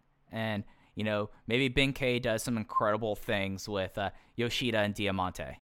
Mike, that's uh, we've spent far too much time on this Triangle Gate match. That is, uh, it's just, I, come on now. Let's get to the Twin Gate match where I need to ask you. Open the Twin Gate title. It is Kota Minoura and Jason Lee defending against Susumu Yokosuka and Dragon Kid. Mike, who does Kota Minoura pin to retain the titles in this match? I think he pins. Uh, I think he pins Sumi Yokosuka. Yeah, I, th- I think. I think he does the big dog pin on the big dog. He hits the gang, and, and you do the business because Susumu Yokosuka has that like Kyushu Pro match against the against that Kyushu team that's probably going to win win in, in in Fukuoka. At least that's the way I'm rationalizing it. Like, you know, he's going to be taking a loss to Mentai kid, kid and that other guy in in September. So like, why should he? Well, why shouldn't Minoura get the pin on him beforehand? that's exactly what it is. It's going to be a gang in the middle of the ring, whether it's to Yokosuka or Kid. I can't entirely tell which one it's going to be. Look, I think Doi versus KZ is going to deliver no matter what. I think Ishida versus Maria could be really, really good. This is the match for me that I, I can't get a read on if we're talking, you know, fine little three and a half star match or if we're talking classic Twin Gate four and a half star match. Because it, it does have the feel even with Dragon Kid being involved, it's not going to be your Shima and Ricochet versus Pac and Dragon Kid title match. It's going to be closer to a Mochi Fuji versus Shingo and Yamato type title match. And I think Minoura and Lee are capable of delivering in this spot. I think they are, are ready and willing to deliver in this spot. And you're looking at a team of Yokosuka and Dragon Kid, uh, not only two of the most historic wrestlers in the company, but specifically in the Twin Gate division. These are guys that tend to run the show a little bit. So I'm pumped for it. I think the champions retain. It's just a matter of which guy they pin in the finish. Yeah, yeah. And now that like we we've like talked about like matches that we think they excel, like this is the match that's like other than like the Triangle Gate match, which you know, I mean, that has variance baked in with the people involved here. According to how much time this match gets, you know, I mean, this could be that Mochi Fuji Shingo Yamato match you're talking about. I mean, this is like I can't impress how much I think this this Hell Reign is not for Kota Minoura, but for Jason Lee. Like this is a guy who's been around for a while, who is just like I don't want to say wasting away because he was solid here, but he wasn't able to get to show his true his true ability, and this is a huge platform for him. I mean, he's semi main eventing a Big Five show, so I'm I really have high hopes on this match. This is like th- I really this is the biggest match of Lee's career. Yes. Oh, easily Yeah. so. I mean, even as a Triangle Gate champion with uh with Doyoshi, I mean, it, it was still like Triangle Gate matches that were like three ways. You know? Yeah, it's po- it's Like, Triangle is- Gate post 2005. It's it's not the top, you know, it's not even the secondary title in the company. Yeah, and, and even when he was like teaming with Doi, tra- challenging for the Twin Gates, or even like his first uh, Brave Gate shot against uh, Ishida, you know, I mean, that still was like lower on the like the t- the match order on that show. Like this is the biggest match of his career by far. Yeah, I'm looking forward to it because Lee has continued to deliver in every big spot, and I, I don't chalk the match that they won the belts uh, in. I don't chalk that as being a disappointment due to Lee and Minoura. I think they were working with a just very peculiar, hard to work with team there. Yeah, yeah, yeah. And, and like this is this is the match that you know, as you said, three and a half to four and a half stars is my expectation. You know, if any other than like KZ and Doi, which I put in its own category, if there's going to be any match that everyone's going to be talking about next week, it's going to be this Twin Gate match. It's either going to be that or it's going to be the main event, the steel cage six way match. Mike, there's a long list of rules to run down here. Would you be so kind and explain to the listeners one final time what is going down in this match? Especially since you bought me time to take a drink of water. I appreciate it. All right, so this is the traditional Dragon Gate Steel Cage six way risk match. As y'all know by now, or for people who are parachuting in, here are your participants Yamato, Kai, Masato Yoshino, Eita, BB Hulk, and Big R Shimizu. Now, each year they do a different quirk on the cage match. They certainly this year decided to go really quirky with this, as it's as the Dragon Gate cage match will be decided by flag pool. There's no pinfall or submission in this match. It's only escaping the cage, and on the top they will have five flags with the Dragon Gate logo on there. You pull the flag, you've escaped the cage. That that's the to my knowledge, that's the only way of determining a finish in this match case. I don't think I'm off when I'm saying that. No, my, that's my understanding as well. All right. So here we go into the quirks here. So this is a entered order match. On August 12th, they had a match that decided the entry order. Number one and number two. Number one is Binka, is Big R Shimizu. Number two is Kai. Will start in the match. The number three, Masato Yoshino, will enter after five minutes. The number four, BB Hulk, will enter four minutes after that. So at nine, that's when Hulk enters. Yoshino is at five. Number five, which is Yamato, will enter at ma- at three minutes after that. So at minute 12, that's when Yamato gets into this match. Number six, and the last person in this match, will enter after another three minutes. So 15 minutes is when Eita hits the ring. However, with this staggered entry this year, they are making sure not to have all five flags up top to begin with. So when Big R Shimizu and Kai enter the match, there will only be one flag. And then when each person enters the match, there will be more flags added. You, unlike past years where there's been a time limit or conditions to pulling a flag, as soon as you enter the cage, you can pull the flag. So, kind of staggered entry, kind of like a Nanawa tag in a way, or War Games. I prefer to think of the Nanawa tag. It, it, it is the Open the Voice Gate podcast. It is Nanawa Tag rules.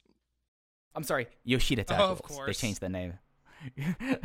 it's so, so the big advantage here is if you're number one, you'll have five flags possibly to, to pull from. If you're Eita, you could be entering the match where it's just Yamato left in the cage and one flag's being put up and Yamato's waiting for him. So that's the elevated risk there. So that is that's why it's so important and why Big R Shimizu is so proud of his number one entry form means that he gets the most opportunities to pull flags.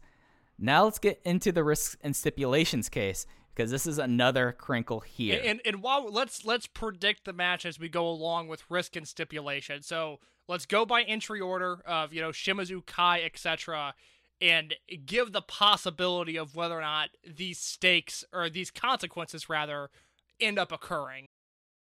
Right. So these risks all happened last month. They basically had matches basically deciding one side would get to choose the risk for these people. So they were decided on the 8th, 9th, and 10th in Kyoto, Osaka, and Nagoya. Starting with number one, Mr. Number One, Big R Shimizu, as decided by the Toryumon generation, because I think it's kind of important to denote who is listening each one.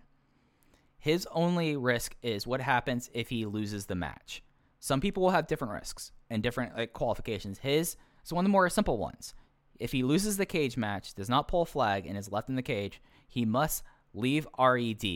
He must cut his beautiful Ganos, Mr. Ganosuke hair into a crew cut, and he must return to his rookie gimmick of Ryotsu Shimizu. Case, what is the percentage chance of Shimizu losing this match? You know, I, I, think it's like a twenty percent chance. I think it, it Shimizu is the red herring of this cage match because I think uh, they they have designed it in a way to make you think that he is the favorite to lose, given the interaction between he and Eita. I I mean the cage match, anything goes, anything's possible. I do think I know they're booking well enough to say it's probably not going to be him. Although Shimizu coming in at number one in a staggered entry cage match and not escaping would fit his character very well, and his uh, risks are very realistic. So I can't totally ignore it, but I do think he's at about a 20% chance of losing this match.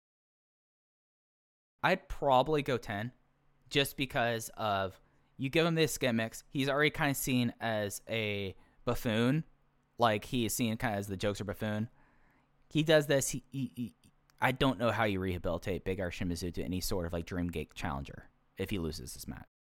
Uh, I, I don't know. I think it could go one way or another. I think it could really help him uh, if he comes back with a with a fresh coat of paint, or I think what your fear is that it just permanently damages him. I don't have a read one way or another on what exactly would occur. I, I look at it as if it does happen, I think it will help him in the long run. I, I don't know how realistic Open the Dreamgate champion Big R Shimizu is, but if he respawns a little bit and creates something new, I, I, you know, again, as I've said many times, he has the talent to be the top guy.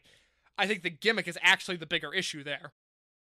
Okay, that's fair. I just see him losing. He turns into this generation's uh, post 2006 uh, Ryo Saito. Which is Like, a very real on. possibility. That's a that's a good comp, Mike. Well done.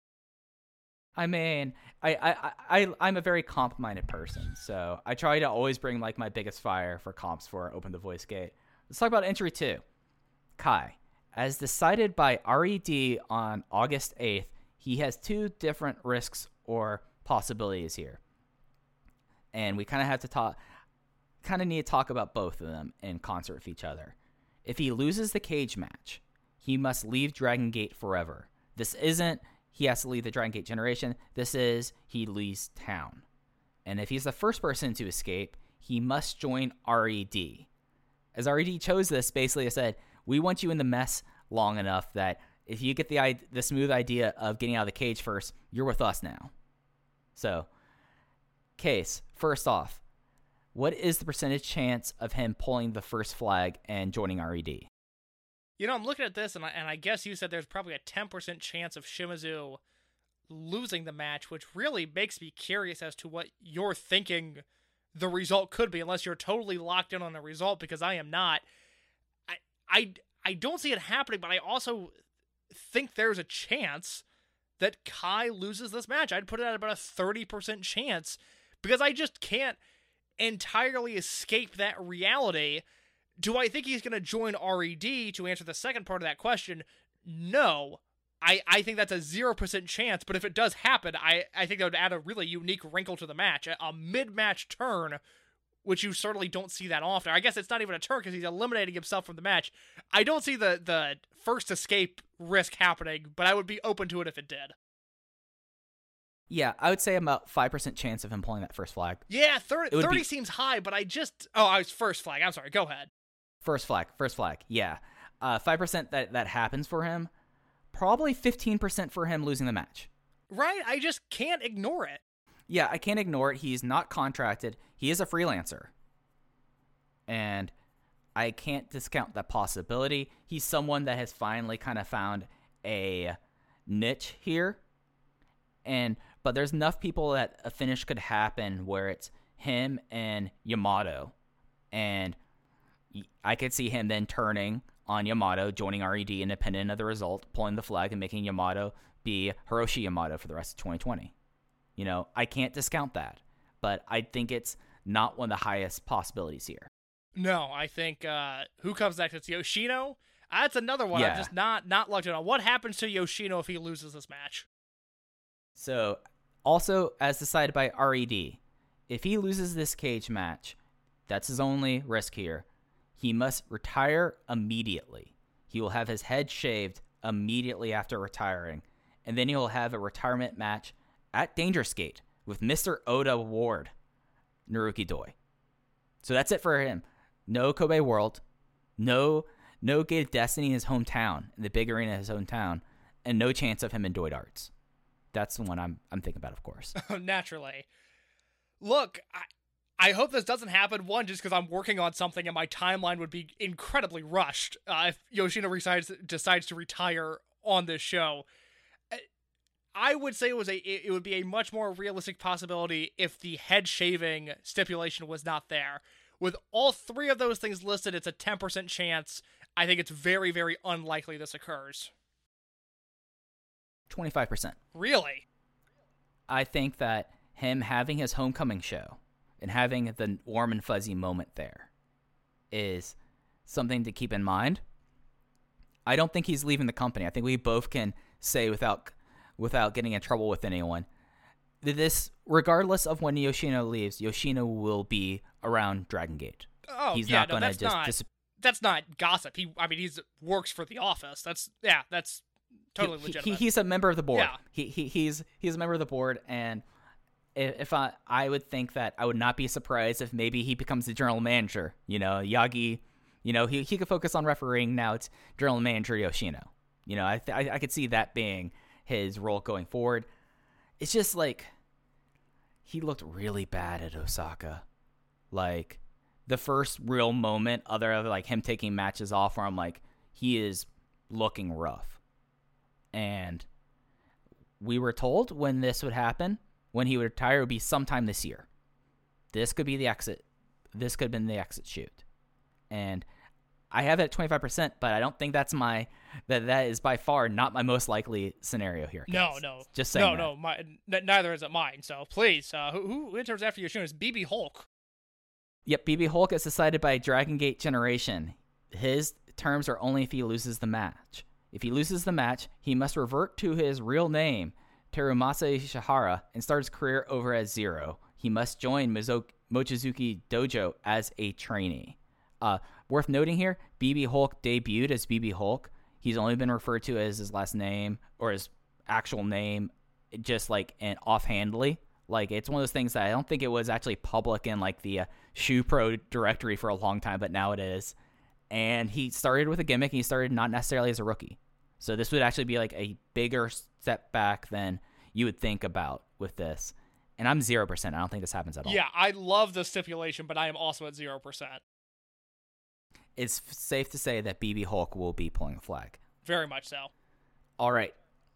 Then we go to number five, Yamato.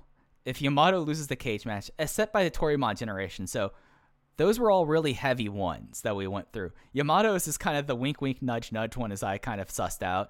For the Rex of 2020, he has to do the opening ring talk segment with Mr. Kikuchi instead of uh, Takayuki Yagi.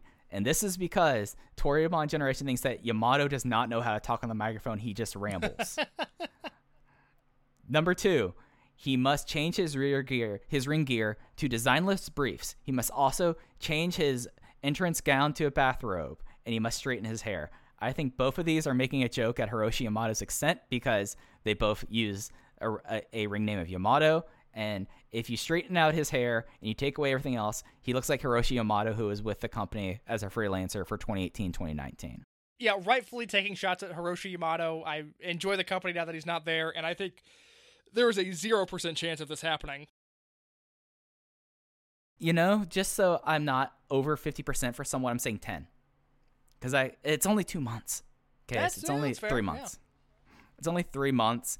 He's someone that like his hair has always been kind of a thing, and now it's long again, and it could they could really play it up there, and it's something that you know this could be something to like push him to a heel turn down the road. You know, There- there- there's something that he gets frustrated and like flips out at the last Korakuen of the year. Yeah, very much so. I and that gets us to the Open, the Dreamgate champion Eita. If you remember from the last show where they had the number change match, Shimizu won the the number change and changed Eita, who was previously at number three, to be the last person to get into the match.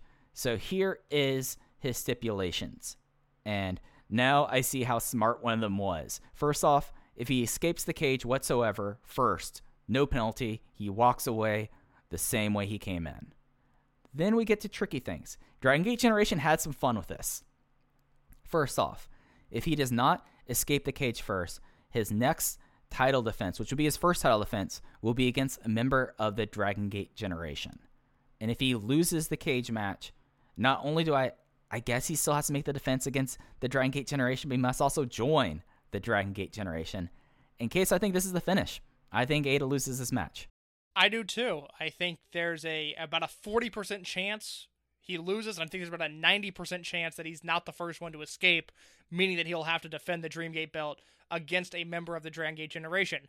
It's a bold move for someone that won the, the Dreamgate belt in August and has not defended it uh, at all to lose this match, but I think in him losing it sets up uh, just a, a just an array of possibilities, and I think him losing is the most interesting result as well.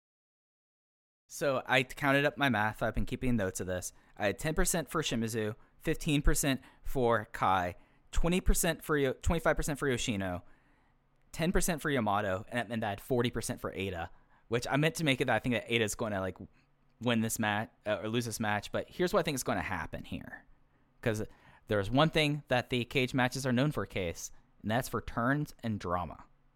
Here's my finish. I'm gonna lay out to you because I believe Eita is losing this match as well. I think that the final three people in this cage are Eita, Masato Yoshino, and either or either Big R Shimizu or BB Hulk. I think that Eita gets a moment, much like a Yamato in the cage match that he was turned on that launched his face turn, where he can grab the flag or escape, or leave Yoshino in the ring really hurt against a Shimizu or Hulk. And I think he turns face, gets back into the ring, and then RED just piles onto him. Yoshino's able to get the uh, flag, and then it's going to be RED versus Eita, and then they get the flag and cement the fact that Eita is out of RED and has to join the Dragon Gate generation. I certainly I certainly like the idea of Eita, Shimizu, and Yoshino being the last three in the ring, and I think their their stakes are the highest other than Kai, but Kai's not on their level. Uh, so so I look at that as it's going to come down to Eita, Shimizu, and Yoshino likely, and I I maintain. Uh, I like your idea too, and I I think Eita will end up losing, and that will be the Dangerous Gate cage match for this year. Yeah, and it's an interesting one. It's one of the ones that, you know, with everything, now that I'm like looking at, as soon as they announced the order and the stakes, I had the idea that Eita, no doubt, was turning face here. And now I'm like even more certain with how the uh, order is going to be that it's going to be Eita turning here. And I think he does have his own volition. I think that it's a decision he makes, and I think it's something that it's time for the to face turn. It's, It's time. been a long time since we've seen him as a face. Yeah, I mean 2016 or 2017. 2017, yeah. All right. So that is the uh, lineup for Dangerous Gate 2020. As Case said, we will be back next week doing a review of it. Case will have a written review, of course, later this week. Probably after the time we get this out, we will have a written preview on Voices of Wrestling for this. And yeah, we are now looking into the hot stretch. This is going to be as as I kind of confuse myself on with this. There's a lot of big shows remaining this year, and it really kicks off this weekend. And Case, unless you have any other notes or thoughts, uh, I I'm ready to get out of here. Real quick note, because I know we are, are going long, but if you are new to the promotion and have not seen the cage matches before, or if you would like to uh, rewatch some cage matches on the Dragon Gate Network currently, uh, Dead or Alive 2019, that cage match is on there. Dead or Alive 2018, 2017, 2016, 2015, and 2014. All of those cage matches are available on Dragon Gate Network right now. I would recommend especially the cage match from 2016 if you have not seen it. I do think that is one of the Yes. better incarnations of this match. There's also the original cage match, 2001 Absolute Amente five way escape mask versus hair match with Shima, Darkness Dragon, Dragon Kid, Masaaki Mochizuki, and Magnum Tokyo. That was just uploaded to the Toryumon section of the Dragon Gate network, so that is there as well. The only three missing are the Dead or Alive 2008, Final Gate 2009, and Gate of Destiny 2011 cage matches. Uh, if you listen to this the week it comes out, two weeks from now, we will be discussing the Gate of Destiny 2011 cage match on the Dragon Gate USA Rewind and Rewatch series. That will be on the Revolt show, uh, the Revolt 2011 review. That is my personal favorite cage match. I think it is a work of art and arguably a five star match. In years past, I have not thrown a star rating on the cage match. I have now determined that is cowardice. And so for the Voices of Wrestling review this year, I will be star rating it. I expect it to be on the spreadsheet. The cage match is one of the most unique things in wrestling. We talk all the time about how no company can match their six mans or their tag matches or this and that. Literally, no other company can do the cage matches. So if you haven't seen them or you'd like to rewatch some, again, Dead or Alive 2014 through 2019, those cage matches are on the network, and the 2001 Absolute Amente cage match is in the Toryumon section on the Dragongate network. And that is all I have, Mike. Yeah, 2016 is my favorite as well. Um, we didn't really like give people a precursor what these kind of cage matches are. Expect some shenanigans, guys. This is not like a huge like uh war game style just like guys just being dudes just clocking each other you know the, this is this is when in the past we have Masaaki Mochizuki act as a robot we had Masato Yoshino take batting practice we've had Gamma like just get really perverted. This is a wacky match just as a last thing for people who've never seen the matches before. Expect some hijinks because hijinks will ensue. And and you know it's it's it you're right. It's not the war games match but it's just as heated as every good war games match you've ever seen. So i look forward to it every year. I expect this one to deliver just like they always do. Yep. And that will do it for this episode of Open the Voice Gate. We'll be back with you next week reviewing the show, probably touching a little bit on the uh, the homecoming. Not a whole lot. This will probably be mainly about Dangerous Gate and talking about the big ramifications. Is this will be a match that, in one way or another, will change drastically the output or the outlook of Dragon Gate. You can follow me on Twitter at Fujiiheya. You can follow Case at underscore in your case. You can follow the podcast at Open Voice Gate. Thank you all for listening, and we'll be back with you on next Thursday for our Dangerous Gate uh, review show. So take care, everyone. Say goodbye to your credit card rewards. Greedy corporate mega stores, led by Walmart and Target, are pushing for a law in Congress to take away your hard earned cash back and travel points to line their pockets. The Durbin Marshall credit card bill would enact harmful credit card routing mandates that would end credit card rewards as we know it. If you love your credit card rewards, tell your lawmakers hands off my rewards. Tell them to oppose the Durbin Marshall credit card bill.